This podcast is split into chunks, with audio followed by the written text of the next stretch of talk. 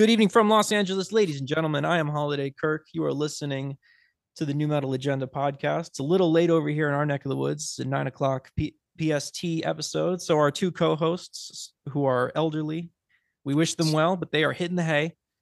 Instead, I've got a real trooper, sick for the third time. Did you say third time? Yeah. Third time in what, a month? Uh, a couple of months, but yeah. Lord of mercy. We got Double Z in here. What's up? Whoa, big time celebrity guest. And I think this time, more than any other time I've said that, it's a genuine celebrity guest. We've got Kevan, uh, fuck, Kevan Kenney. There you go. You nailed it. I did, right? I'm glad we interact so much. We interact, Holiday, on like a daily basis. We've we've we've gone to a bar together in down, downtown Los Angeles, and you you had to think about my last name. And that's really what you want out of a guest, is to be the host of the podcast and going, uh, uh. You know what? Autism, autism, autism. I just say that now whenever I do something like that. I don't have, I don't know if I have it. I just say that and it generally smooths things over. And you are the current host of T R L, right? Yeah, well, you know, like with places like M T V, they rebrand stuff a lot. So it's basically still T R L. I, I used to host T R L and I still host the very same show. Uh, they just call it Fresh Out Live now, which is okay. Like the, you know, same studio, same, same idea. But on TikTok? No, it's on television. And... And on TikTok, I'm assuming it gets dis- disseminated oh, yeah, yeah. to different yeah, yeah, platforms. Yeah, yeah, yeah. Yes, sure, for I was sure. not insinuating it was exclusively that. I know that that no. you were like, you were like, you son of a bitch. I know. Forget my name. This guy forgets my last name and he goes, oh, "You're on a TikTok show, aren't you? You're a, you're a TikTok guy, right? No, you're like, no, this is over. But um, how do you put up with this guy? You know, I don't know, actually, that's a good question. It's all falling apart. Kevan is also. Uh, one of Nu Metal's strongest soldiers, working from the inside. Ain't that true? Mm-hmm. Yeah, absolutely. Actually, you know, I, you you told me right before we went uh, live on the tape in here, Holiday, that uh, it's an audio only form. But I, I want to create. If you're listening to the podcast right now, the Nu Metal Agenda, I want you to use your theater of the mind and just listen to the reactions, because I wanted to kind of prove my merit here of how Nu Metal I am. I have a very rare item that I'm going to show you, Holiday. As I typically do, by the way, just to, the dynamic of our friendship is I send you random stuff and I try to stump you. And sometimes I do. Most of the time I don't. Got I my ass. You, you got my ass, what, like a day ago? Not even. Yeah, not even. Okay, I want to I want to know if you've ever seen this merch item. Okay? I don't even know if this was sold on the tour, by the way. This is an iconic nineteen ninety-nine tour. Three of my favorite artists of all time. All three Nu Metal. Uh, Holiday hates one of them, which I want to get Z Z's take on that in a second. But anyways, you see this? It's the Destroy Your Liver Tour nineteen ninety-nine. Okay. And then you go to the front. Devil Without a Cause. No oh, shit. shit. four hundred dollars, oh, dude. four hundred dollars. Whoa. And I also, hold on. Hold on one second. We're about to get schooled, aren't we? He's already shown us pieces of history. He's got some artifacts. Oh, no. Look at this. Yeah, I got the, I got whoa. the tour poster as well. So that that tour, right? The Destroy Your Liver Tour, Limp Bizkit, Kid Rock, and Staind opening up summer nineteen ninety-nine. Oh, man. Um, For the record, I actually I do not hate Kid Rock or Staind at all. I just think they're lead singers. No, oh my, dude, dude, I know I'm your guest. I'm not gonna let you lie to the fans. You talk so much crap about Staind. Uh-huh. And it grinds I, but, my gears. But that's because you wrote I really an article like about how you don't want to like even talk about them anymore. You wrote a whole fucking article about this because I like them. If I didn't like them, I would just be like, "Fuck Staind, I don't care." I like their music. I know a lot of their music, and I really like Staind. But that is not what we're here to talk about. Well, what about Kid Rock? Yeah, I think Devil Without a Cause is pretty good. I don't know if I, does anyone want to ride out for his other stuff? Not really. I mean, I'm a eh, massive no. Kid Rock fan, and uh, yeah, I mean, past Devil. Cocky was kind of an under, you know, but it was weird because he did the thing where he did the history of music or what was that? What was that? Whatever American Badass is off of. He released like almost like a greatest hits after Devil. Like it wasn't yeah. an actual album. Yeah. Yeah. Yeah. Yeah. It's called like the History of Rock or something. And something that wasn't like that. A studio album. No, from what I remember, it was like old music or something. I could be wrong, but I remember it being like not an official album. Also, do you guys still get uh, have me? Uh, my audio sounds weird on my end. I got you. Okay, cool. Yeah. Right on. Today, we are here to speak on one of the most hollowed institutions in, I would just say in pop music, not necessarily in Nu Metal specifically, but I mean, if you were going to be anybody in the nineties, you had to be on T R L. And I've actually been playing serious catch up. I've never, I had never seen an episode of T R L before I started working on this episode. That's um, right. You didn't have cable when you were a kid. Yeah. And you're a tiny little child. So yeah, you, I'm too young. the, yeah. So by the time you even had cable, T R L probably was a non-factor. My frame of reference for T R L growing up was, it was, uh, I think the first episode of iCarly, they tried going to T R L to promote the show, like within the universe, because they were owned by the same parent company. They could actually use the official name T R L. And uh, yeah, I things were desperate origin- around then. I think the original run ended shortly after that, so I never got a chance to actually check it out myself. So, I mean, what's spectacular, though, is I was just looking up the videos that hit number one, and I t- it tells you so much of the story right there, because it is literally N Sync and Backstreet Boys going, just trading off the top spot for like two fucking years, and then Freak on a Leash breaks through. And that's the first non-boy band song, let alone first nu metal song, but first non-boy band song to actually crack the number one. And it, it does help you understand like the narrative that Korn were able to ride, because like Korn were selling crazy albums. They were, the reason that they hit number one was because they were selling like they were N Sync or the Backstreet Boys, but because they had, they got to break through that wall, you know, it made them feel like they were the underdogs, you know? Well, and, and don't forget at the same time, they're, uh, they share management with Backstreet. So the firm, right, as Fred Durst shouts out, right, the firm, who's always got my back, right? Mm-hmm. Uh, they he they manage Backstreet, Korn, and Bizkit all at the same time, which also explains sort of getting back to what you were saying about iCarly, the parent companies being the same one between Nickelodeon and uh, M T V. Uh, when Bizkit on Significant Others, like, if you want the best, go get the Backstreet Boys C D. That was promo for their, yeah. you know, management. Oh, mates. man. I did and, not know, know that. That's... I think that that's the marketing they pulled off right there. I think when people, and I think when people get nostalgic for this era, they're nostalgic for when monolithic corporations could build pop culture like that. When you couldn't, because like, it, you know, you couldn't, if you wanted to tweet at the Backstreet Boys at the time, like you couldn't do that. You had to call the studio and, you know, they weren't picking up on you. Like you were allowed to shape the narrative. It was something I had actually talked about with uh, Max Collins of Eve Six. So I was telling him, like, if a magazine or a series of magazines or a corporation just decided, like, we're going to make Puddle of Mudd the next big thing, you didn't really have a say on the matter. So, but you did have to, I, well, they had a lot of power, but the, I, I do think that you, you, uh, I don't think we questioned as much. Like, I think the song still had to be good, right? So, like, Puddle of Mudd, just a random example. Like, Control is still an incredible song. I think if Control isn't good, they don't kind of go, right? But I think it's funny looking back at so much stuff where, like, so much of it is cringe or so much of it is so goofy or whatever, and it would just get torn apart on Twitter today, right? And probably be, like, canceled or thrown away or just chastised, like, the next day. I feel like we were, like, a less questioning public back then. But, and, and you know what, though, is, is we're talking about Backstreet Boys, N Sync, and Korn sharing the same management, and it makes sense because Korn, I, I I always point this out, but Korn were a great, were a huge contrast to the their forebears in like industrial and grunge, where Korn were super eager to play the game, to get out there and sell, you know, to do the road trips, to do the radio shows, to do the promo. And when Korn took to T R L, like, you know, you had Jonathan Davis in his white top hat, and everyone had their looks, and everyone was, you know, all kind of excited to be there, and their fans in the street, and they're screaming and stuff. Like they were, they were still willing to play the game, and that's not a slight to them at all. But it is, it is just the, it's very clever, I guess, in how they seized this opportunity. Well, if you think, if you really break down the marketing, right, and strip away the labels, and and you know, like how we know Korn. I mean, uh, how many people are in Korn in nineteen eighty-eight? Four or five? David, five. Five? Yeah, five. Okay, so there's five dudes, right? Uh, there's five dudes in the Backstreet Boys, right? I think. Um, and if you break down just sort of like the composition of uh, Freak on a Leash, it's kind of a pop song. Like if you Definitely. listen to Freak on a Leash, dude, that could be like a Belinda Carlisle song, like, you know, like uh, Total Eclipse of the Heart. I mean, really, if you listen to it.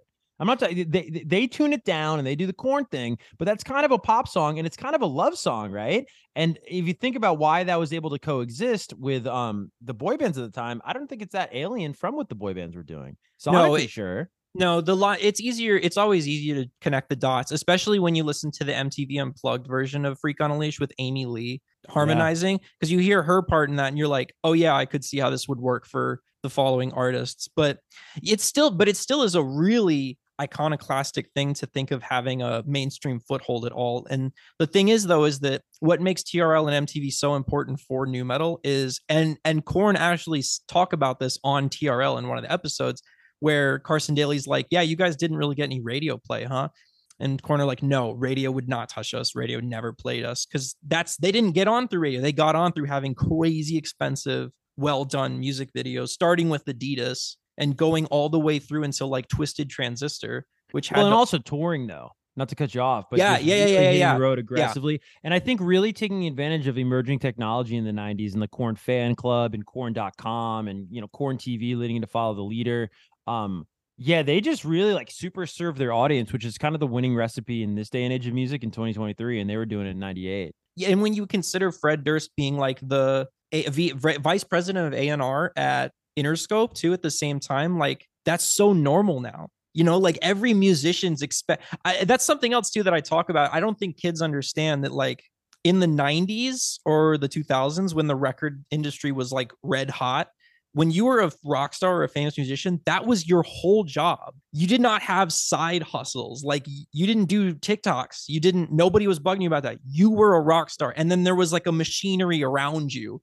But with Fred Durst and uh, with Korn, yeah, like these guys were also like hands-on with their videos and doing the web streaming stuff and getting fucking hired at Interscope as vice president. Like that's crazy. Not only is that crazy, but it's also, it can never be understated how crazy it is that he signed three bands and all three bands would have a platinum album within like two years. It's wild. But I think that comes from Fred's uh, sort of like hip hop upbringing, right? Like if you read the Spin magazine cover from ninety-nine about Bizkit and that whole summer with Significant Other, he talks about verbatim wanting to be the Master P of uh, of nu metal, of rock music, right? This entrepreneur. And in so many ways, Fred Durst really is an entrepreneur before he's anything else, right? And I say that with all due respect, but um, you know, he's yeah. an incredibly oh, yeah. savvy businessman. Yeah, and I've talked about that too, where he would like his Fred's key genius was realizing where he sh- comes up short as a musician and hiring the best band he possibly could have to make up for that.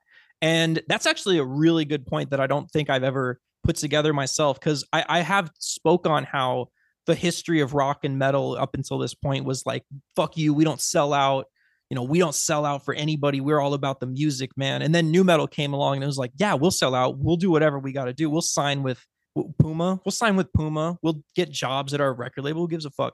And you're right. It does come from a hip hop rap mentality, which from like the jump had no like, didn't have too much of a like sellout mentality. It was always entrepreneurial. Totally. Totally. Yeah. I mean, you nailed it there. I mean, you're, you're coming off the back of the mid nineties gangster rap movement. I mean, Puff, I mean, if you've ever seen, like speaking of nu metal, if you've ever seen the Monster Magnet video for Space Lord, I mean, it's a direct ripoff of the Mace Feel So Good video. I'm going to have to um, check that out later. Oh, it's amazing. Great first video. video, actually speaking to T R L, the first video ever played on Total Request Live was Monster Magnet number ten, Space Lord.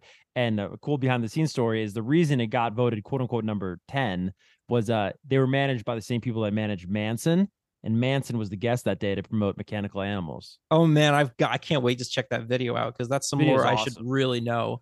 Um, but watching T R L, like catching up watching T R L, I was really struck by how improv'd a lot of it was. Like I think that was really Carson Daly's magic, was that he could just roll with it, because it it's not a very scripted show. It's kind of, and I think that's what people loved about it, was it felt like anything could happen. Also, P. Diddy seemed to live in that studio. Britney Spears had a walk-on pass whenever she wanted. Yeah, well, Diddy's offices were across the, uh, and just just for context to the uh, to the listeners who are trying to do math, I wasn't there. I was a child when these stories were happening, but M T V I always described as somewhat like a fraternity or a sorority or a college, where it's like, hey, class of ninety-nine, like, you know, and you get these stories just through osmosis. But um, Diddy's um, offices were across the street in Times Square, and I think Diddy, uh, in the same way that, like, say, like a Lil Nas X kind of like really gravitated and took advantage of the TikTok platform when everybody's eyes were on TikTok, or, you know, you see this happen, or Cardi B, who did that on Instagram when Instagram was really popping. P. Diddy was so brilliant in just smothering T R L when T R L, every kid watched it, right? And then if you think about the iconography of like his music videos and how poignant um Bad Boys for Life is, like he puts himself in the context of like a suburb of suburbia with Travis Barker on drums, with Dave Navarro on guitar, right? And he's just like marketing to that, like, you know, just middle America, every everyday kid, and he really, uh, I think, made the most of it. And uh, yeah, what Carson... new metal and what new metal band makes a cameo at the end of that one? Crazy Town. I knew I wasn't gonna get you with that one. I I knew that you would knock that one. I know my stuff. I got a great Crazy Town story for you. I uh, I'm not really a big uh, pot smoker. I mean, I like sometimes now that I'm in Los Angeles and it's legal out here, but not really. And uh, I definitely wasn't back east. And I became friends with the Crazy Town, and they invited me to their show in Brooklyn, New York. And dude, I got so stoned. Um, Shifty wasn't doing anything because he's sober, but like everyone else was. And I got so stoned, dude. They we were in the dressing room and like they go to the stage and I walk to the stage. I'm like, dude, I'm on Mars. I basically didn't even see any of the show at all. I just when, had to get out of there. I was so high. If you've ever been that high. And when was that? Crazy Town.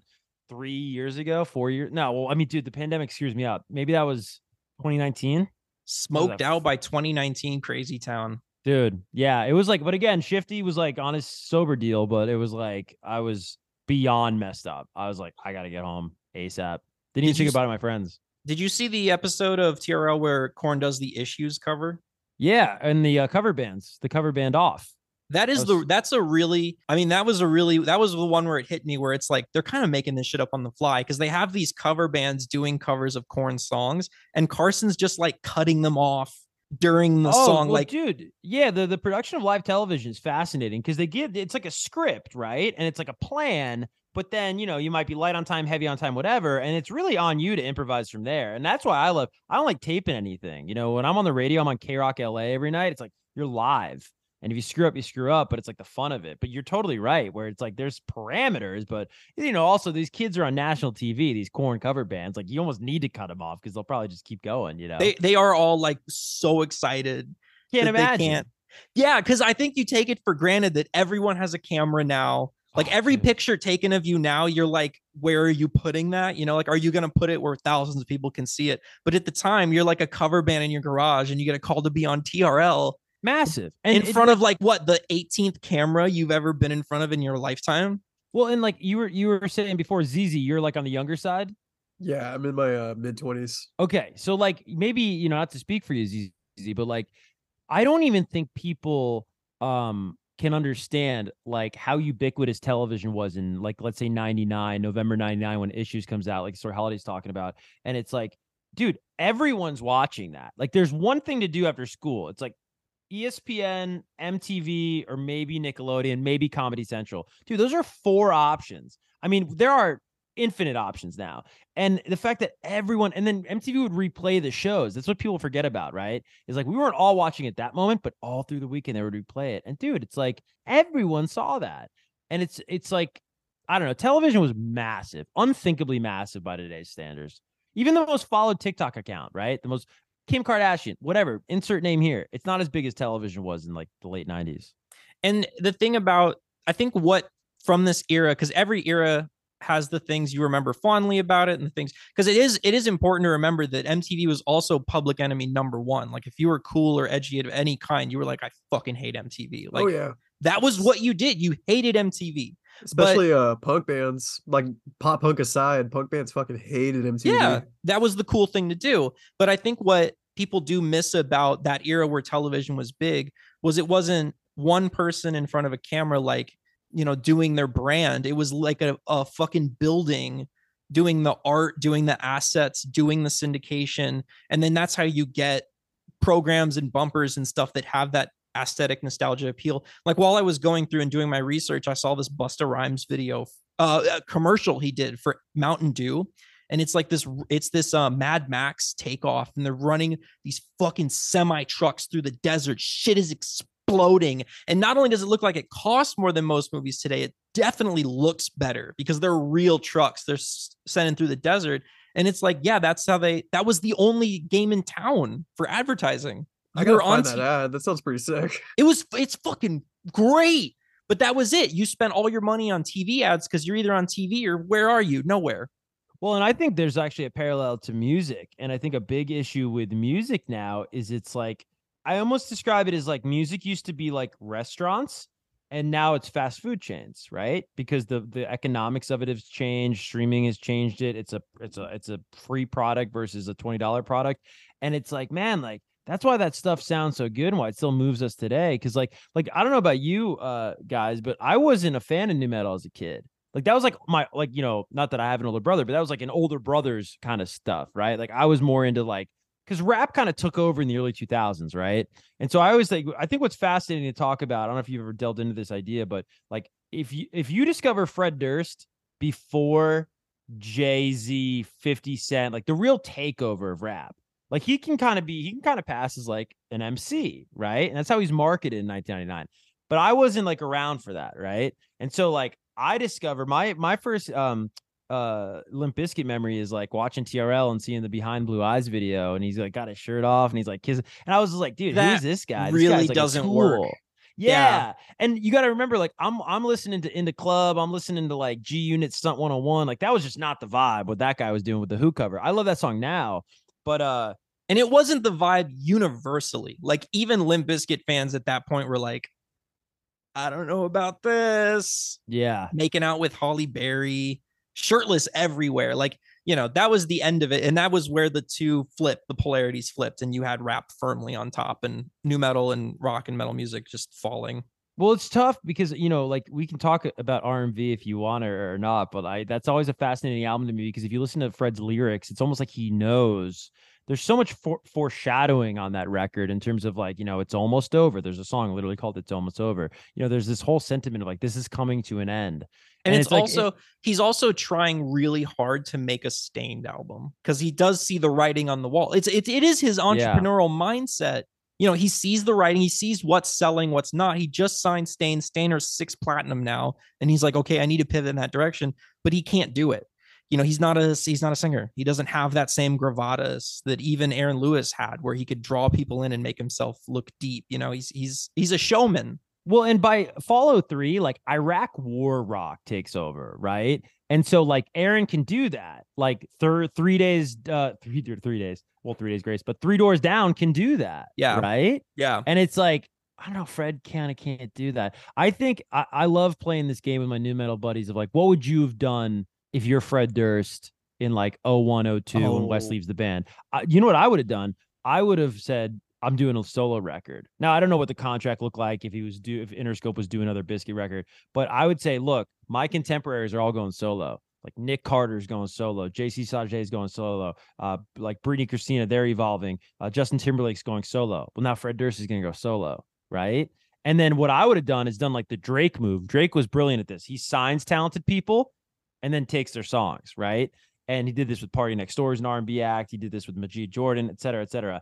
I would have said, if I'm Fred, I would get Aaron in a room, Wes Scantlin in a room, Scooter from Cold in the room. There are your tents. Get in the tents. Dude, that's what I'm saying. Write a fucking album now. And, I, and it would have been like the Fred Durst album. Yeah. Like, you know what I mean? And I you, think, you know what? Like he could have done like, just one last thing. Like when you hear a song like Finger Eleven, uh, One Thing, that could have mm-hmm. been a Fred song, dude. Fred could have done that. Fred could have totally done that, dude. The thing is, though, the only thing Fred could have done at that point to avoid what happened was disappear.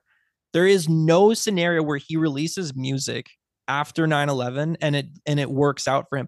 People needed him to fail. He was way mm. too big. He was omnipresent. He was everywhere. He was fucking singing on the nine eleven telethon with the Goo Goo Dolls guy. Yeah. You know, he's doing like the M T V nine eleven rap. I'm here to say nine eleven's whack in a major way. Like people, and it's it's just natural. People see, you build people up and you want to see them fall in the public eye. And at that point, people, I mean, people must have just been chomping, salivating for him to fuck up so they could tear him down. So I think the only thing Fred could have done at that point would be disappear and maybe resurface later, but it's it's it's hard to say because he would have, for him to resurface later, he would have been resurfacing when the, well, I don't know, because like I say all the time, the, the, um, the worst thing that happened to nu metal was probably ever happened to nu metal was Saint Anger, fourteen Shades of Grey, and Results May Vary all come out in the same year. And I think that just crushes public appetite for more nu metal. And if you can maybe take away one of those albums, you know, we have a little bit better of a run. Well, that's interesting because I have another theory that I think plays into it, and it kind of is around the same date, is I think what really kind of um, hurts Bizkit specifically, but also maybe nu metal, is Linkin Park. I mean, in the absence of, in the span of Chocolate Starfish to R M V, right? So two thousand to oh three, you get Hybrid Theory, which goes diamond. and then you, which has no cusses on it, by the way, and yep. then also Meteora. And so it's like, I, I almost feel like the public went, okay, well, like, we've got our band now. This is like the fully formed idea of nu metal, and they're the best at it, and it's the best songwriting, the best vocals, everything. Instrumentation's fantastic. We're good here, you know? And it, it doesn't have any of the, um, you know, the derstness of it, or the anger, the misogyny. There's none of that, like, negative stuff in Linkin Park's music. I think uh, similarly P O D, because after nine eleven, people were really looking for, like, kind of like a positive spin yeah. on rock music rather than a negative angsty, oh, I I disagree. My parents' Korn style shit. Like, I they disagree. wanted more uplifting music. I don't think people were looking for that. I think Clear Channel was looking for that. And I mean, Clear, you're right, but Clear Channel was like looking earlier, for the corporations were making people's decisions and making what culture is. There wasn't an internet for people to, like, choose what they wanted to be into. I've, I've, I'm just, I've always been skeptical that the, that the broader public was like, oh, nine eleven, take the metal away, no more metal. Because System was still selling out the fucking shops. They were moving crazy units. Their singles were charting higher and higher every time. And that's a band out of any band that you'd think would have suffered immensely after nine eleven. No, they did spectacularly. And then Slipknot goes on tour with them, and it's a fucking blockbuster tour. So I've always been super skeptical of the idea that the general public was like, we need Enya now. We can't. Oh, this. Well, this you know noise. What I think it was more than anything is, like, it was definitely, because I grew up in New Jersey, right? So I feel like that's like the epicenter of, like, people affected by nine eleven. And I, I definitely, I don't know if we didn't want metal or aggressive music, but I definitely remembered feeling like a new day and kind of like, you know, maybe we had this, because if you think about post nine eleven, a lot of things change in music, right? Like Korn goes away, Bizkit goes away, but you know who emerges? Not that they're nu metal, but like Nickelback, right? Like, think about where rock goes. It goes in a very different new direction. And so um, what the I was literally just contemplating this on my bike today, because this is what I think about all the time. Hybrid Theory hits, does what it does, sells, yeah. you know, mil- many tens of millions around the world. And it establishes this template, hard pop songwriting. You know, I want these, I want verse, chorus, verse, chorus, bridge, chorus out, three minutes max, you know, hard pop songwriting, clipped clipped um levels. It's very trebly, there's not a lot of low end, sounds great on radio and speakers, and cle- it's clean, no swearing, and it's very straightforward. Anyone can relate to any of those songs, and that set the template for rock music as a mainstream force.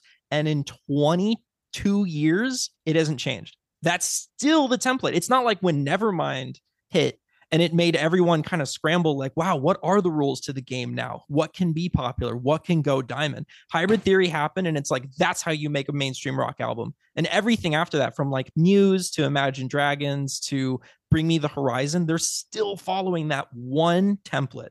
And then the nu metal bands themselves had to reorient themselves around that template. So Korn had to do songs with Avril Lavigne's pop songwriters, The Matrix, and uh, Z pointed this out. I didn't even realize it.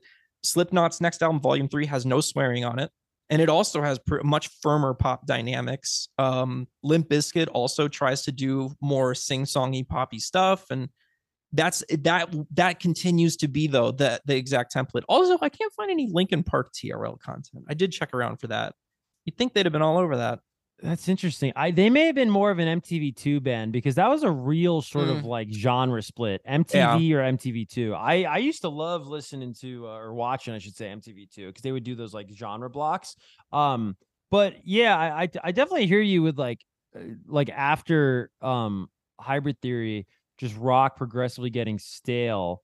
Um, but it was just also like it was just so much musically like denser and richer than nu metal was. Do you know what I'm trying to say? Like, it's like in the end, like, I don't think Bizkit could have ever written In the End. No, not that they should have, but it's just like, you know what I mean? Like, that's a, that's a number one pop song. But I mean, the, that's like, here's the thing though. The problem though, is that the sound of Hybrid Theory is finished. There is nowhere to go with that sound. You can't innovate on that. It's done. It's not like with Korn self-titled or Nirvana's Nevermind or Appetite for Destruction by Guns N' Roses, where there's like other places to go. The Linkin Park template is done. They have taken that sound as far as it can go. And that's, well, I would argue though that Hybrid Theory is like the furthest.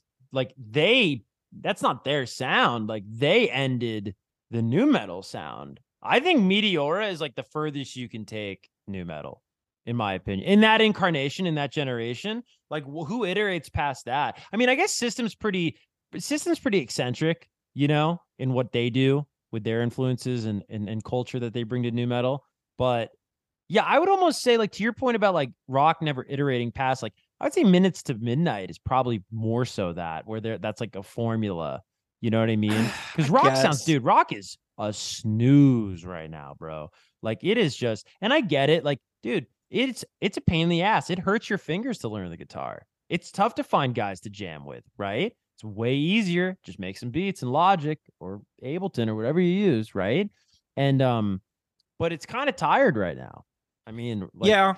And I think, but I think it's exciting to give people back the energy of when rock could be uh, a participant in mainstream culture and also something totally. That pushes things forward. Like, I always think about P. Diddy standing off to the side of the stage at Woodstock ninety-nine, watching Limp Bizkit perform like a fan, you know, like, oh, and then also Doctor Dre rapping on that Eminem song, like, we start riots like Limp Bizkit. Like, those bands were fucking cool.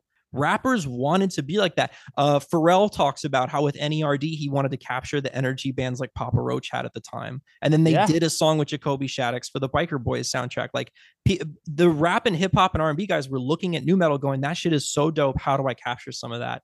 And I think explaining to, to the, to the youth, like, to show them like that used to be a thing. I think it's really inspirational, because that's certainly dude, not how the fuck totally. It is now. No, totally, dude. I don't know how it got so boring, but I'm hoping that people can inject some life back into it, man. Of uh, well, the thing is, is everything has it has its run. I'm not like in despair that nu metal had to go away. Like, I think nineteen ninety-four to two thousand three or two thousand four, that's a great run. ten yeah. years, baby, ten totally. Years. But what I always say is that it was what happened after that, where journalists felt like they had a bone to pick with nu metal and wanted to crush it. And wanted to like really make it into something you hated, you know, you had to like, this is the worst genre ever. That wasn't supposed to happen. Like, that didn't need to go on like that. That's what put rock under, I think, for a while.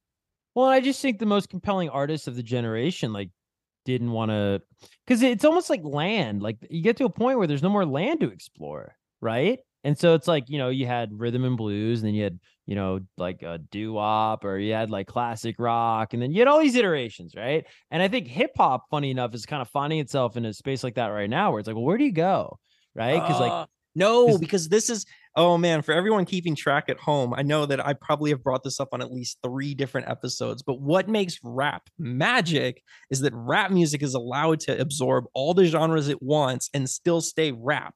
With rock and metal music, you're only allowed to get so far before people are like, ah, ah, ah, ah, you can't do that. You can't do that. You still have people today that'll be like, you can't rap in metal. Rap should never happen with metal. Like, people want to draw those lines. And yeah. that's what makes rock into something boring and something that you, you know, comes out the definition of is this big and it can't be any bigger than this. Like, rap is allowed to be all of these different things. It can be techno, it can be E D M, it can be garage, it can be two-step, it can be jungle, but rock and metal is this, it's just that.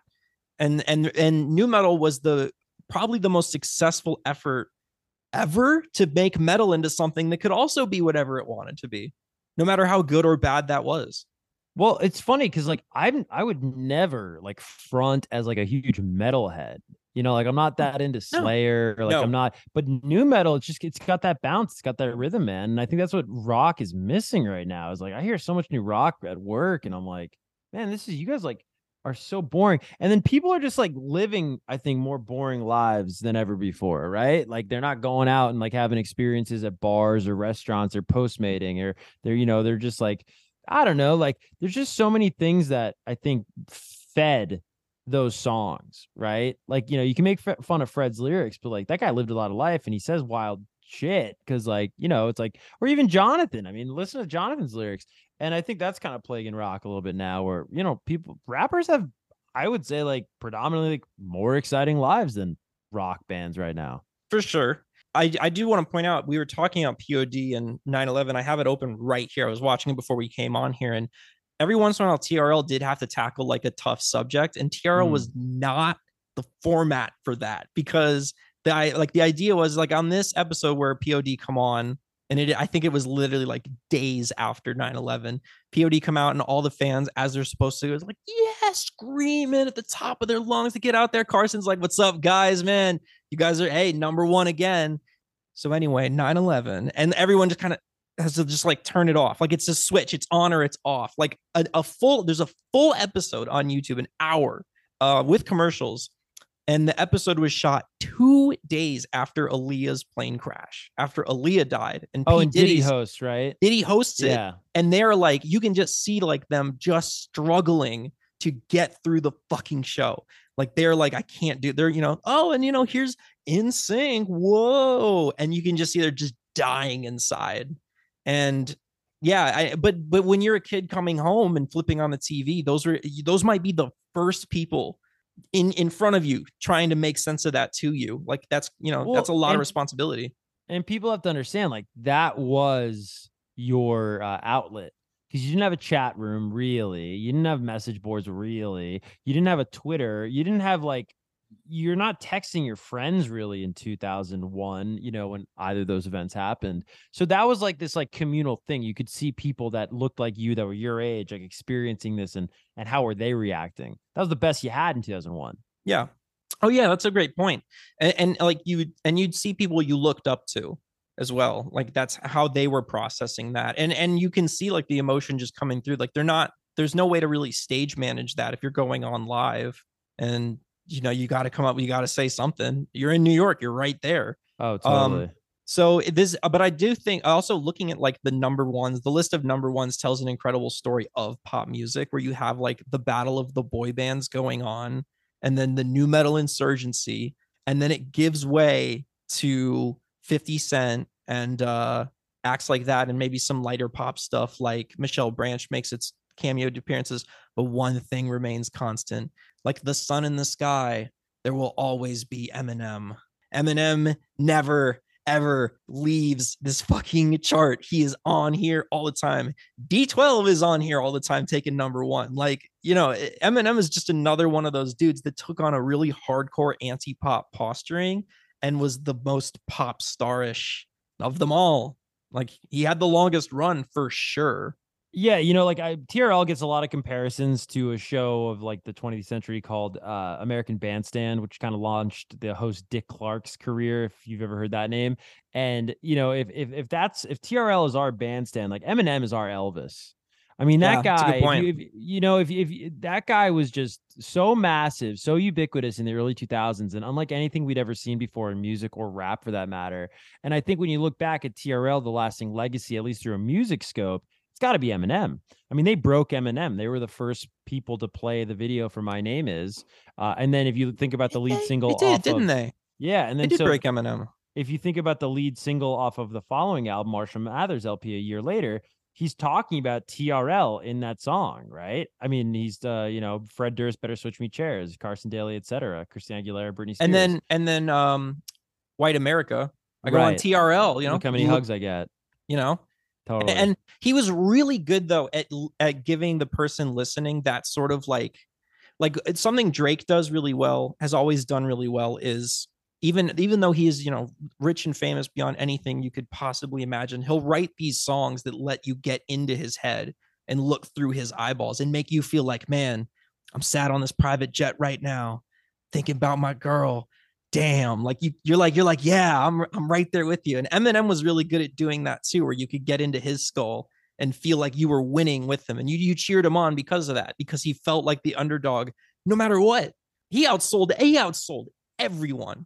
Oh, everyone. Ridiculous. Ridiculous. Like you want to, like you're gonna come at the Backstreet Boys. You know, you're here to kill all the boy bands, but you're doing crazier numbers than they are. Yeah, I think one point seven six first week for uh Marshall Mathers. Yeah. Yeah. Ridiculous. Who, it's crazy. Do you think you can guess the last number one video on T R L? I'm going to tell um, is you it from the, is it from the finale or is it like from, is it from the last episode? Last contemporary top ten. So before okay, so they this started, is like, no, this is like fall two thousand eight. Yeah. Um, can you give me a genre? Uh, R and B, hip hop. You can keep narrowing it down. Actually, that would be cool. Uh, sure. Is it, is Chris Brown involved? No. Good, good. Good is metric. Lil Wayne involved? Nope. Is Neo involved? Yes. T I and Neo? No. Rihanna and Neo? No. Man, you're like circling it. Yes. Yeah. Uh, yeah, it's easy. Get in there. Is it Usher? No. No, okay. no. Neo and Usher. They should have done something together. Uh, no, you're saying Neo. Is it Neo and Plies? Mm-mm, no, is it? But I'm trying to guess a rapper because you said there hip-hop. is a featuring. There is a featuring. Oh, so it's Neo featuring Fabulous. Okay, it's featuring two guys. One oh. is also known as an actor. Jamie Fabulous. Fox. You said Fabulous. Yeah. Neo I said featuring Fabulous. And Jamie Foxx. Yes. Boom. There you go. What's the song the called? The song. Oh, she's, is it? She's, a... It's called "She's Got Her Own." I don't even. God, you know what I have to say, and I don't feel bad really about saying this.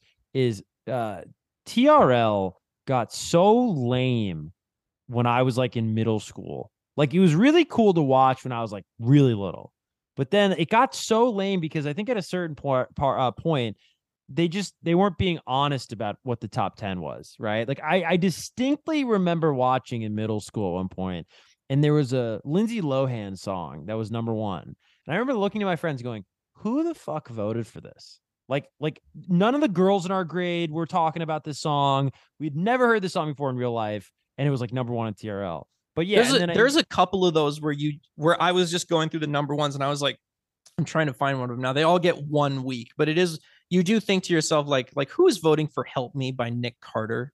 Nobody. I mean, nobody really voted. Nobody, unless it's like an email chain campaign or something like that. But like nobody, dude, because I think you know what really started. So here's here's a T R L story that nobody talks about. So T R L has this bonanza of a debut season in ninety-eight ninety-nine, right? It's the first time they're on. And really what it is, is it's capturing the anticipatory cultural sentiment of social media, right?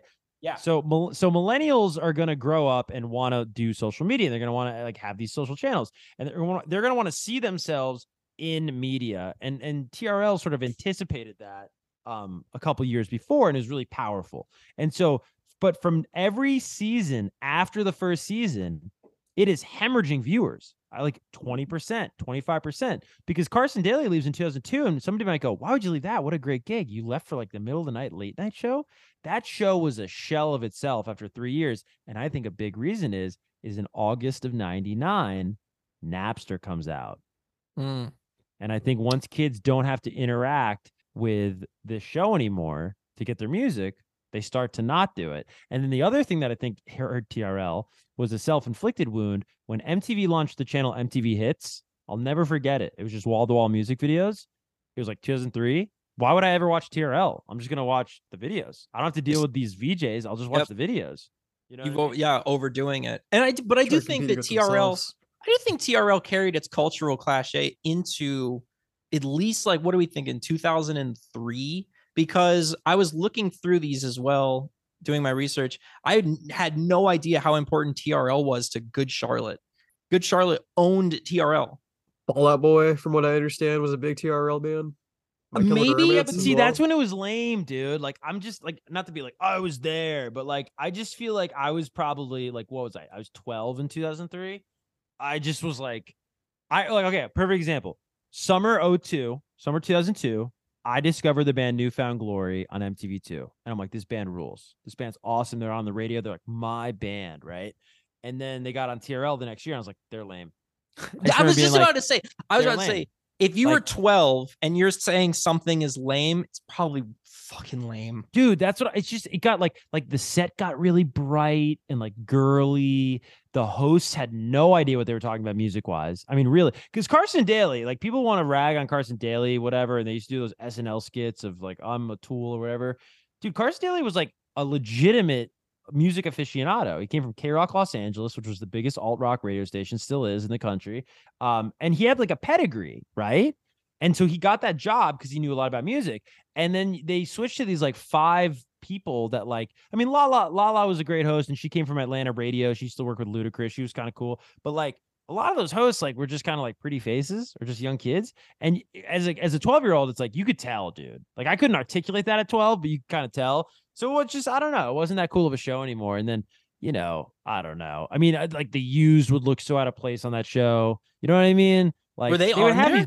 Yeah, they did like Spankin' New Band Week in oh three, and that's when like they really Wasn't invested that... in like. Oh, they did do that. They did do yeah. that. Spankin' Brand Spankin' New Music Week. Yes. Well, yeah, ba- yeah, but yeah. they did it specifically Band Week in oh three because music was changing. I mean, you had all these bands that were like really popular. Like, it was emo before we knew what emo was, and they had to get involved because it was a you know a cultural sentiment. But yeah, Good Charlotte. I mean, but Good Charlotte might like Good Charlotte was like really involved with M T V. I mean, they used to host the rock show on M T V two, the Madden Brothers, and there's a lot of business going on there. Consuming a lot of M T V culture for like what I do, especially when I'm finding stuff to watch on stream. If you watch enough M T V related media, you start to find artists that you can tell M T V were like, we're going to really get behind yeah, these yeah. guys. And a big one was Papa Roach. They had Papa Roach on fucking everything. Cribs, sure. The Road Home. Do you remember The Road Home? They had him on that. No, what is that? That was where they like go back to their hometown now that they're That's famous cool. and like go around and chat with everybody. Well, I mean, dude, like David Cyrulnik is a name. I don't know if you know that name, but he was like the head of production. I mean, don't quote me on his title, but he was like a bigwig at M T V. If you if you open the booklet to Significant Other, I mean, David Cyrulnik is thanked. And his picture is in the booklet, like the liner notes of Significant Other. And I mean, to me, like, you know, of course, one day we'll get the Bizkit documentary, but the Bizkit story is just as much an M T V story as it is anything, you know? Yeah. I mean, but, and that's true about all new metal until Linkin Park, because Linkin Park put numbers on the boards, you know? Well, until, what do you mean? Like Bizkit didn't? Bizkit sold a million five first week. What do you mean? Pop charts. Linkin Park oh, were on the pop radio. Charts. They did crossover. They crossed over for sure. But and, also, you could argue who teed that up, right? Like I was just talking to Chad course, from Nickelback, and I was saying, I go, you know, I, I was saying to Chad, I was like, look, dude, I'm not saying anything bad about How You Remind Me. I love that song, but that song so disproportionately outperformed all of the contemporary songs of of the same sonic ilk. You know, what do you think it was?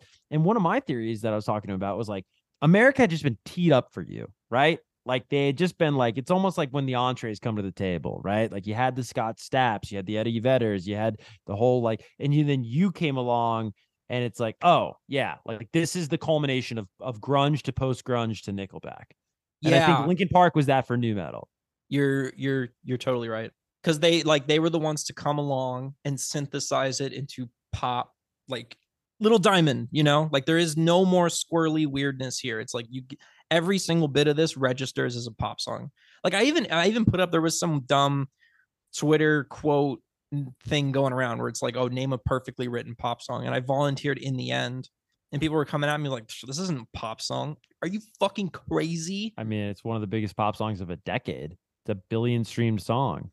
I mean, to this day, it's still one of the biggest like pop songs ever. It's one of the only songs on uh, Spotify to be over a billion plays. Yep. Who can name the song that kept it from the number one spot?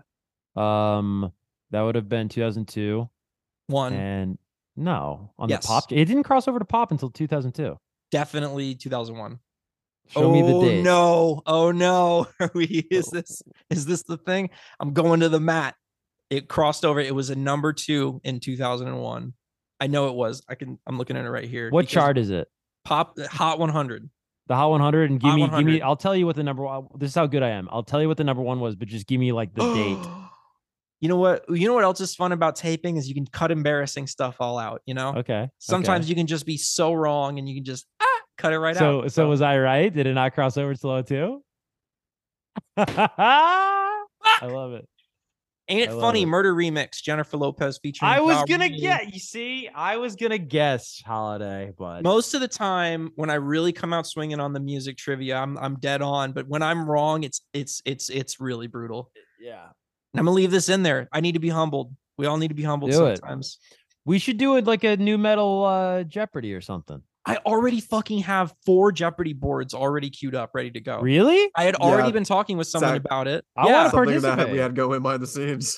yeah, yeah. I have four Jeopardy boards ready to go, and I even did a volunteer. I'm like, okay, I checked with like my patrons. I'm like, who would be into this? Nobody. So really? I, I don't know if they're ready to be on camera because I would stream it. I don't know if they're oh, down. Yeah, yeah, they're yeah, down yeah, like yeah. that. So, but if you would like to be on there, you clearly I would. would I will volunteer. I would love I would, to. Okay, if you were on there, I would pony up some top talent to see who could actually give you a run for your money. So, see if Max will do it. Max will probably do it. Max is Max never does. Max doesn't really text me back. I don't know if Max actually likes nu metal that much because he does not. Can like, I be so honest here's with something. You? Here's something. Go ahead. I haven't heard from Max since I mentioned you to Max. He texted. I texted Max. I was like, I was like, hol- I go holiday. Holidays. Uh, what did I say? I said holidays like crazy, right? Or like, like in a good way. What did I say? Hold on. I said, uh, I haven't heard from this guy since I brought you up. Oh, I go, LOL, how amazing is Holiday Kirk? he's and I've like, never, he's like, I've never heard from him like, again. Wow, wow. Maybe I will leave this in. What I was tweeted him yesterday on under your post that he didn't say anything. Yeah. I do digress. I do, so the last band that T R L broke, is this true? It was Avenged Sevenfold. Um, you could Back argue that went to number one on yeah, their that chart. Weird. That's I, when T R L sucked, dude. It's it was. It, it was just like. It was like. It was just like. That was another one where I was just kind of like, man, this is not what me. And uh, by the way, I love "Seize the Day" by Avenged Sevenfold. It's like one of my favorite songs. So I'm not ragging on the band. Avenged Sevenfold, obviously very talented, sold millions of records. But like, I remember that in oh five, like turning on M T V and being like, who is listening to this? I didn't know anybody that was listening to that, bro. I'm not saying nobody was, but none of my, like, T R L used to reflect what my friends and I listened to. And then there was a time where it was like twelve, thirteen, fourteen, fifteen. We're like, I don't know who this show's for anymore, bro, but it's not for us. What's, can you explain though, the Jesse Camp phenomenon? Even I don't yeah, really I, I think I've met there. Jesse Camp. I think I met Jesse Camp at the same place, not at the same night, but the same place that I got too stoned with Crazy Town. That makes um, a lot of sense. Yeah, Jesse Camp. So Jesse Camp, for those that, uh, well, how old do you think the average person is that listens to the Nu Metal Agenda? God damn, anywhere between Probably. what, twenty-five to forty? I okay. would say maybe even younger, younger really. Me. Yeah, like I would say maybe like anywhere between eighteen and thirty-five. All right. Gotta, so you if you're on spread. the if you're on the upper demo of the uh, listening audience right now, you can fact check me. If you're on the younger demo, I'll try to explain this to you. So uh, the most coveted job in the United States for a young person who liked music in the late nineties was an M T V V J, right? So you would introduce music videos, you would, inter- you would interview uh, artists. And so every year they would do Wanna Be a V J, which was a nationwide casting call. And like you could vote by watching M T V and you'd watch these candidates, almost like American Idol, but for a television M T V host. And so the first edition was the, it came down to this guy, Dave Holmes, which was like, who was pretty knowledgeable and like articulate and came from the world of advertising. And then this crazy person named Jesse Camp with like crazy hair and kind of acted and sounded like he came from a different planet. So as like a joke, there was like this big hoax email chain at the time, which email chains were like these things that would go viral before viral, right? So you'd get like an email, you'd forward it to everybody that you know, they'd forward to everybody they know, whatever, go viral. And that was also the methodology of how the Bum Bum song got yeah. to number one. Yeah, I was so looking at that too. A bit, there was this big prank to vote Jesse in, and they they won, and Jesse won, and Jesse uh, not only was a V J on M T V, but also got a recording contract with Columbia Records, released an album, uh, Jesse and the eighth Street Kids, Kids, I think it's called. Um, But he was a character, dude. He was really fantastic. He would have had like a zillion TikTok followers today. My oh issue... man, he's so. I do have to bring this. I have to bring this yeah. up because you actually dropped a fucking bar earlier, and I remember when you said it, I was like, you had specifically said, "I can't wait to go back in the recording." You had been like, "T R L captured the anticipatory moment before social media." Yeah, and I was like, yeah. Yeah, exactly. Where where you had people at home going, I can see myself in this. Like, oh, I voted for that. Well, you had agency over your media. You had a say in your media, and you could author your culture in a very visceral, direct way. And it's not unlike what TikTok anticipated, right? Like, I think TikTok became so massive in twenty nineteen before we were probably ever on it with teenagers is because everybody was sick and tired of the over-glamorized, over-filtered bullshit Instagram where you would feel fucking shitty about yourself because you didn't do anything exciting that day. TikTok was just like, yo, I'm grabbing my phone, I'm doing some goofy shit, whatever, whatever. It was like so raw, right? It was almost punk rock social media.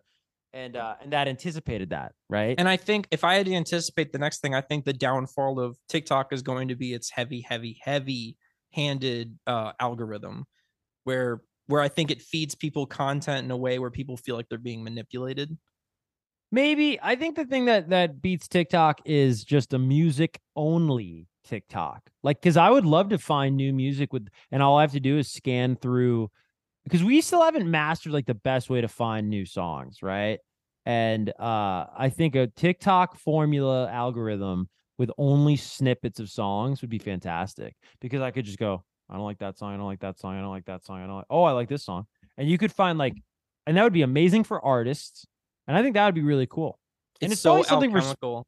Res- it is, it is that? super hard to anticipate music discovery, I think. But how great of a value proposition is that? I would love to just be like nu metal and then just like swipe through Nu Metal clips of like songs. They go, oh shit, I like that. And they would all start at the most compelling part. So to bring us, speaking of which, just bring us to the mo- current moment. You host T R L now. It's not called T R L, right? Yeah, yeah, yeah. But you yeah. are in the, are you in the same, is it the same studio?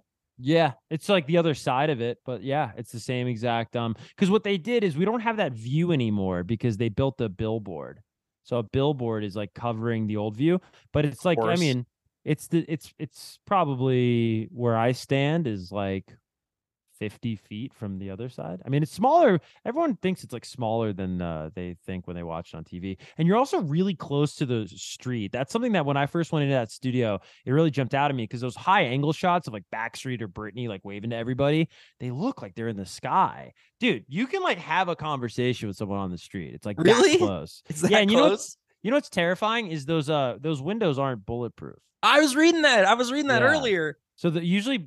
They're double-sided windows when you do like a T V show or something like on street level. Those aren't. And it was Crazy. It seemed to be like pretty openly known. Like if if hey, if somebody wants to take you out, this is Bro. Where it's gonna happen. Pretty crazy. It's pretty crazy. It is. Yeah, go right in front of this window. You're gonna stand completely still. Perfectly good view here. Lots of buildings. Um, but so th- now they did attempt a formal T R L reboot a few years ago. Yeah, well, that's how I got involved. So in like twenty seventeen, they brought it back and they brought me in to audition for it. And when I first came in, it was supposed to be like, because I'm also, I'm very opinionated. Music shows like that only work when there's one host, right? And maybe a correspondent, but like one host, because you need to form a, re, uh, a relationship with that one host. Like you look at any big successful M T V music show, one hundred twenty minutes, it was Matt Pinfield. Headbangers Ball was Ricky Ratman, right? Uh, T R L, when it was successful, was Carson Daly. And so I liked the idea. I was at Billboard Magazine at the time, and I liked the idea of going over to television. Obviously, I had reverence for the idea of T R L. And um, and then it started to change. And then they were going to put me with this guy from Wild and Out, which is like their comedy show with Nick Cannon. And he was going to be the crazy guy, and I was going to be the music guy. And that was kind of cool. And then it started changing where they were like, we're going to do the other T R L formula and just have like six kids. And that's what I didn't like. And so I did. I was not a part of that show, and that show got canceled after six weeks. Did you and walk then, or what happened? I'm trying to remember if I walked. I kind of just like, I don't think I ever got the offer, but I remember just like not emailing them again, kind of thing. Like, you know what I mean? It's almost like you go on a couple dates and you just like stop talking to the person, and you're like, let's see if they answer me. They, and they never reached back out. But having ghosted M T V. Well, I no, I don't. I I'm trying to remember. It's a long time ago. But I will say this. Is uh they did that, it got canceled, and then I was hosting a live talk show on the corner of Fourth and Broadway called the Build Series, and that was having at the time like K-pop was just making sort of landfall in the United States, and that was taking off, and there would be these massive crowds stopping traffic in the uh, in the village there in Lower Manhattan by N Y U. And Billboard Magazine wrote an article saying Build is the new T R L, or Build captures T R L pandemonium. And that came out in June of twenty eighteen. The next day, I had an email from the head of talent at M T V saying, hey, we'd like to talk to you. And so uh, they said, hey, you know, it's just going to be you. We'll have you work with Sway, who's like a longtime M T V host. And then eventually uh, I had a co-host, and then, then I became the sole host of T R L. Top ten, they called it. And then um, I was the I was the host of Fresh Out Fridays, which was a show on M T V two. And then in twenty twenty, they combined those shows to make Fresh Out Live. So instead of total uh, T R L and Fresh Out Fridays, now it's Fresh Out Live. But um, yeah, and then I hosted a bunch of stuff for them as well. But that's like the meat. And I do think you do a better job than anyone in the intervening years that I've seen of of upholstering and updating the Carson Daly approach, which is you're just like a. You're like a rudder in a storm. Like you're you're there. You're not the star. Totally. You're, but you're a really dependable presence, and you kind of come into it as a as like not as a fan of each artist, but as somebody like on their level. Sure. Like looking at them at eye level. Like you're not like Jesse Camp, like crazy. Right. You're not too, but you're not too dull where people aren't looking. Yeah, yeah. Well, thanks. I, th- I think I think that was a compliment. It, um, it was absolutely a compliment. No, th- no, no. I really appreciate you saying that. Yeah, and I think it's just like that's just kind of who I am, and I think that's what I've always appreciated. And I always say like hosting, hosting like anything is like hosting everything. Hosting you guys at my house for like a dinner party would be the same as hosting a T V show. So oh, we'd love to. Um, yeah, I know. Let's make it happen, man. That's what we're doing, Jeopardy.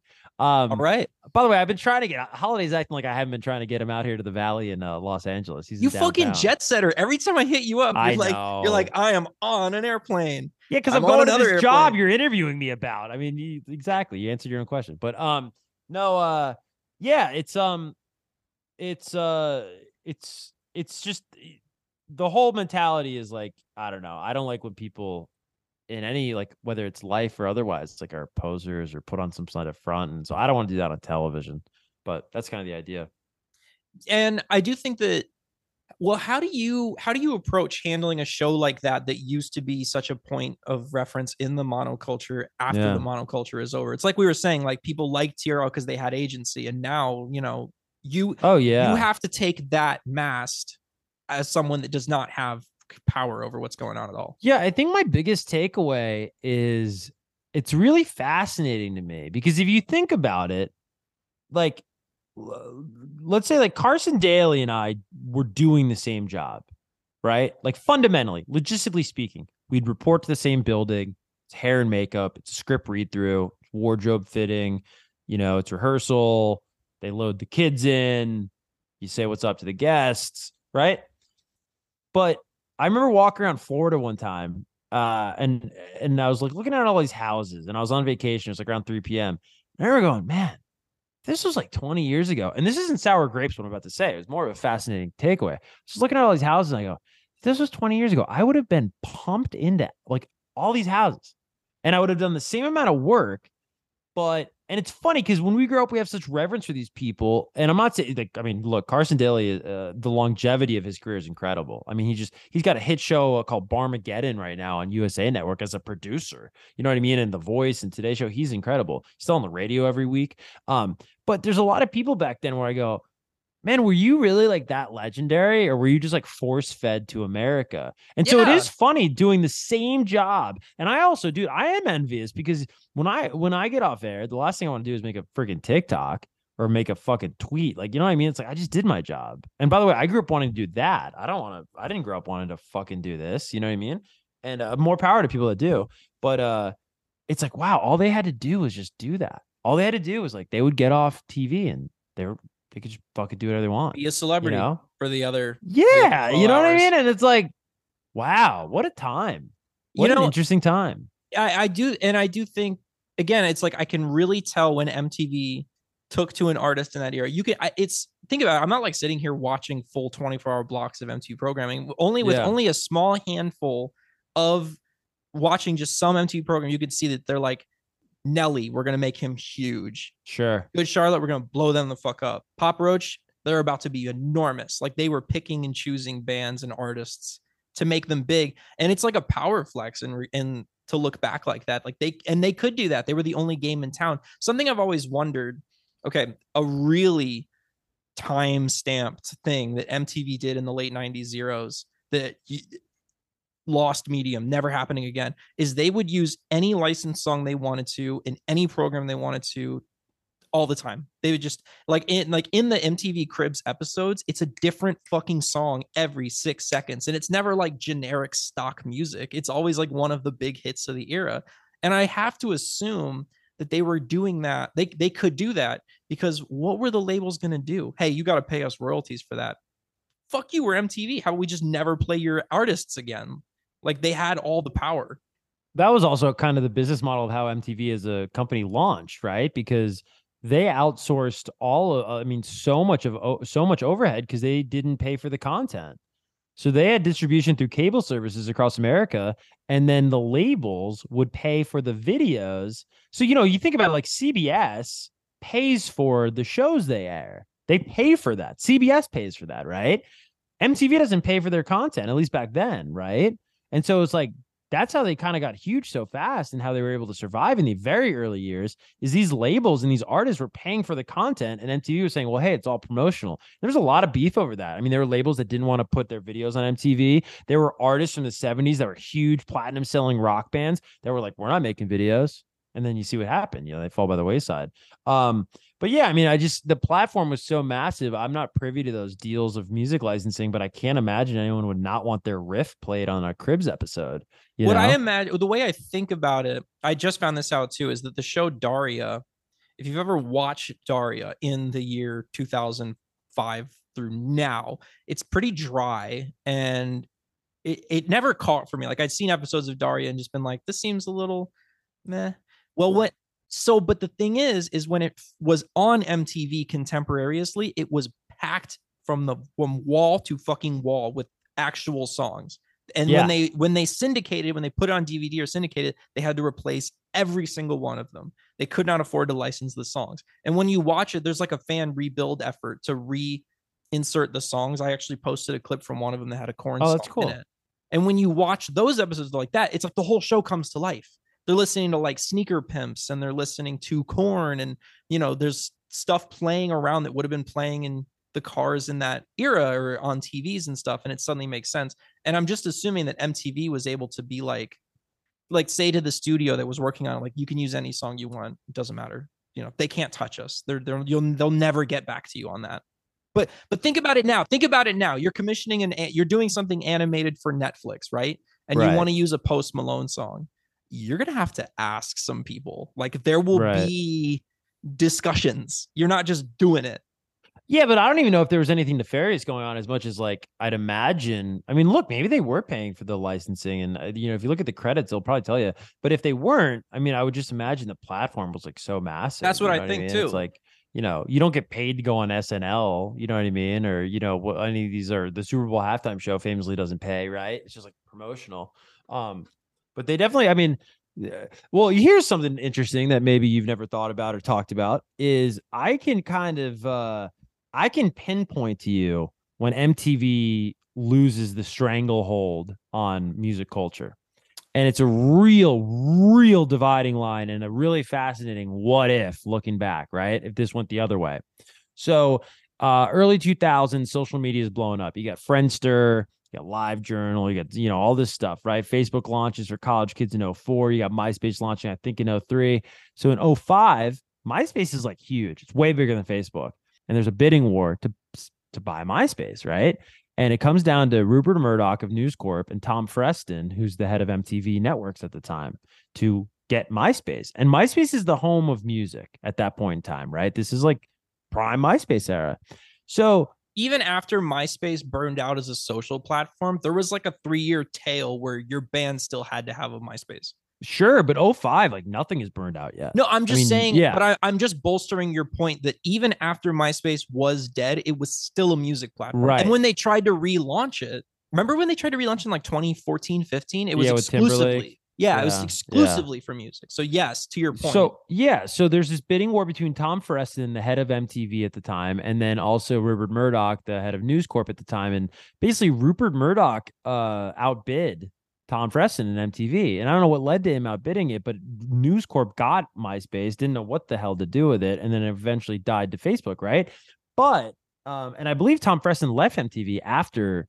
I don't know if they fired her. I don't know how he left, but you know, he also went on to like, I think, invest in Vice and stuff like that. He's a brilliant guy, Tom Freston, and one of the early employees of M T V back in the day. But uh, so he loses that. But can you imagine in two thousand five, if M T V gets MySpace and MySpace becomes M T V music dot com, and now like M T V, the original social media, is the new social media, right? And then there is no Spotify conversation. Like M T V does those deals with the labels. And that then absolutely we're, we're, would have changed everything. We would have changed everything. Would have changed everything, and uh, but the music got out, right? It's crazy, yeah. But that's a there should be a documentary, even like just a short doc about that. That's a fascinating story from oh five. That is a total sliding doors moment. I didn't think that's what you're going to say. What I thought you were going to say was, I can't find the quote here, but I was reading, I think it was Vulture, someone's uh, T R L retrospective, and they have a quote in there from one of the more significant V Js. I don't think it was Carson Daly, but it could have been, where they said that the, the moment we knew it was over was when Justin Bieber happened, because we had nothing to do with it. until then, all the way up until then, you still had to like kind of kiss the ring of M T V or T R L or whatever. And yeah. Justin Bieber did not bypassed all of it. I think Dave George said that he was uh, one of the showrunners, uh, and now he's the head of like I T V America, which is a huge production company, um, and maybe a T V channel. But um, yeah, I would say that's that's interesting.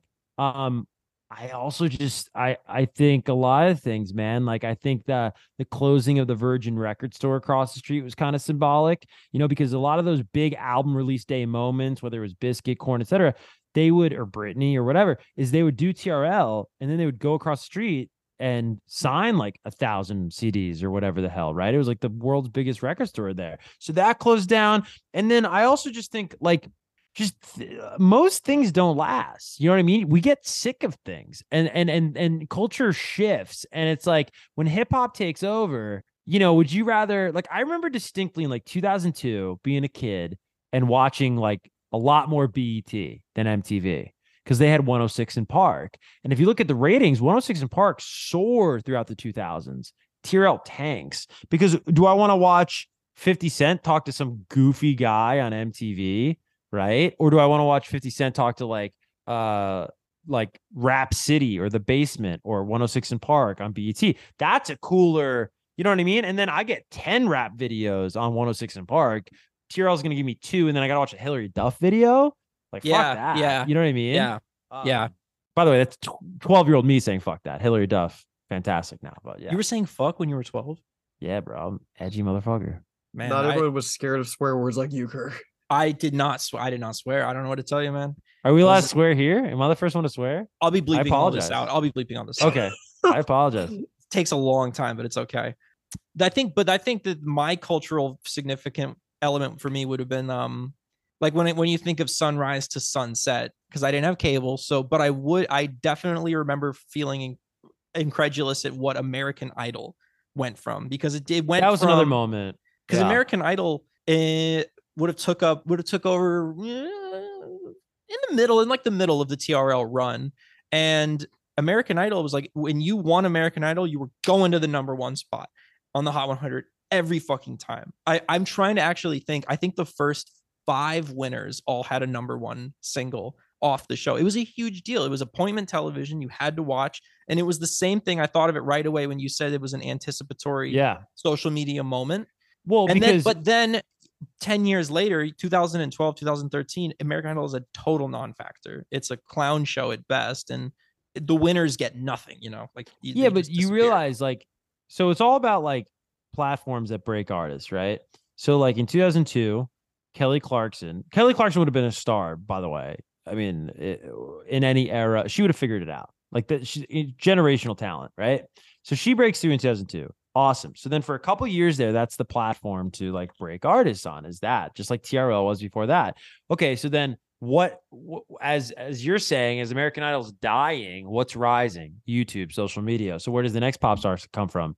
Justin Bieber, two thousand seven, two thousand eight on YouTube. So Justin Bieber doesn't need American Idol, right? The same right. way Kelly Clarkson didn't need to get voted on T R L, right? Because if you're looking at like sort of the chemistry equation of that uh, sort of evolution, uh, kids vote for their favorite artists, right? But they don't choose who the artists are, but they vote for their favorite artists. American Idol removes that carbon and goes, no, you're going to vote for who the artists are. You're going to have agency over the start of their career, not we'll the end of their pick. Career. Pick and then, the and artist. Then, and then... after American Idol, YouTube comes along and says, you're the famous person.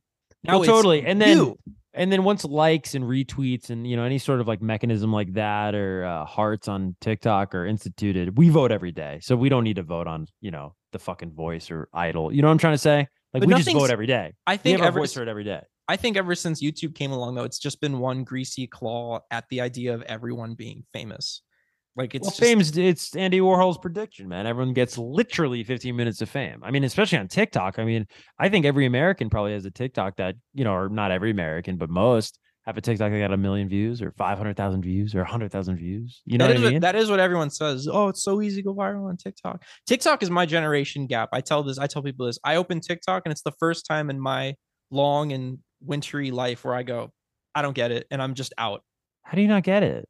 I don't know. I just I open it. What don't you get about it? What's not to like about it? The videos that are served me are shit. I don't understand how. Spend more time on it, dude. Like, there's so much nu metal. Look at stuff. this. You look could at also this. no. You could you could also just own the nu metal space on TikTok. Own it. Yeah, I guess. Those don't clips. you have to generate? Don't you have to generate original content though? Can you do like I do, where it's archival material? I follow a lot of like nostalgia accounts and sh- stuff like that. I'll dust sure. it off. Maybe I'll dust it off again. But I, I mean, I'm. I, It's so dumb, too, because I think to myself, like, wow, I'm really getting into Instagram right now, even though Instagram is it's a really low key story. But Instagram actually is clawing users back from TikTok. In a really? Kind of, in a kind of grindy fashion. I was just reading today about how t- how Instagram is paying people to make reels, paying people tens of thousands of dollars a month to make the dumbest reels ever and shipping wow. those out. And it's yeah, it's like kind of a building story, but. I think they're doing it. They're doing, they're actually managing to get some eyeballs back from TikTok, but that's Damn. a whole other thing. Have you ever um checked out Mad Kelly and Mad Kelly's music? Yeah. He's like, he seems super legit. He actually freaks me out because he'll like on TikTok, he'll like rep some like underground nu metal bands that he's into. And I'm like, I'm like, oh, that's my shit. That's my well, shit. Yeah. I- Do you, if you, if you need to get introduced, I should uh, introduce you guys. He's the man. And uh, he's doing crazy numbers on TikTok right now, doing nu metal content. So there's an audience for it, dude. You think he'd be into coming on this? Yeah, I think so. Absolutely. I could use the help finding him too, because when I started getting, when his name started making it into my sphere, I was like, oh, cool. So I looked him up on Twitter and his Twitter bio is just, I like this app the least. And that's yeah. it. And I'm like, and I'm like, yeah. but this is my whole thing. This is how he's I the real deal. Though. We're the Twitter podcast, not the TikTok podcast. I know. So. I'm like, this is this is all I got. I have no clout over there. He's gonna be like, fuck this guy. So no, he's a good dude, and he's super legit, man. He's uh absolutely a nu metal kid and a nu metal head.